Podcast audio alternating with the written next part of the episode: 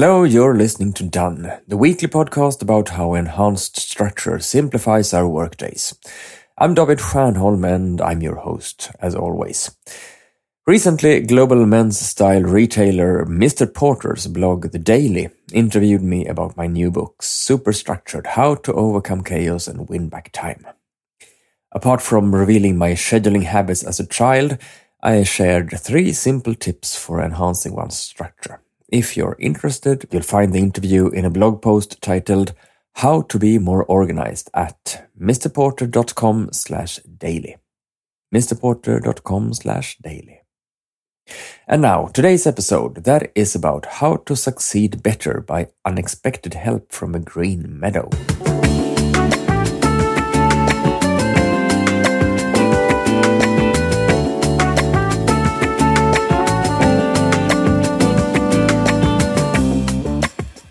Sometimes truly challenging tasks fall into our lap and we have to put all our resources to use to solve them.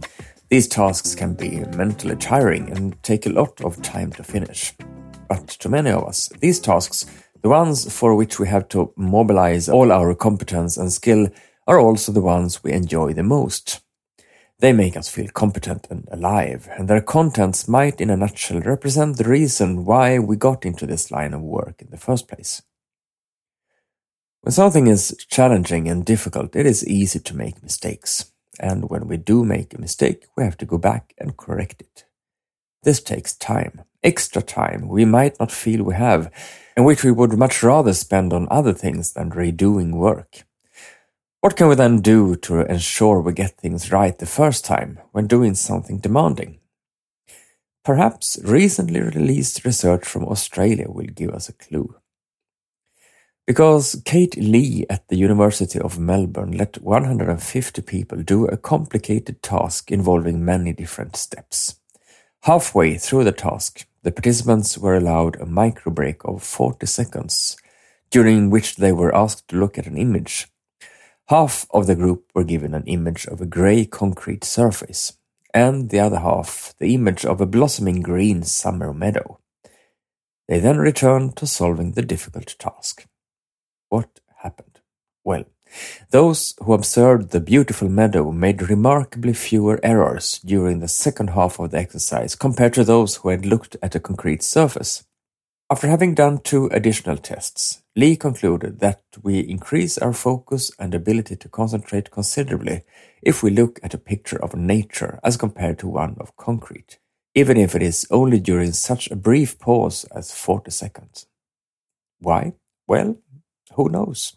If you want to dig deeper into Kate Lee's study and results, you will find it if you search for Kate Lee and the role of green roof views in attention restoration and work performance.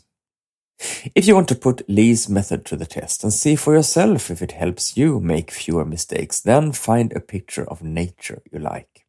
Hang it where you can easily see it while working or make it into your computer desktop and it will be easily accessible as long as you do not fill your computer desktop with documents and icons, that is.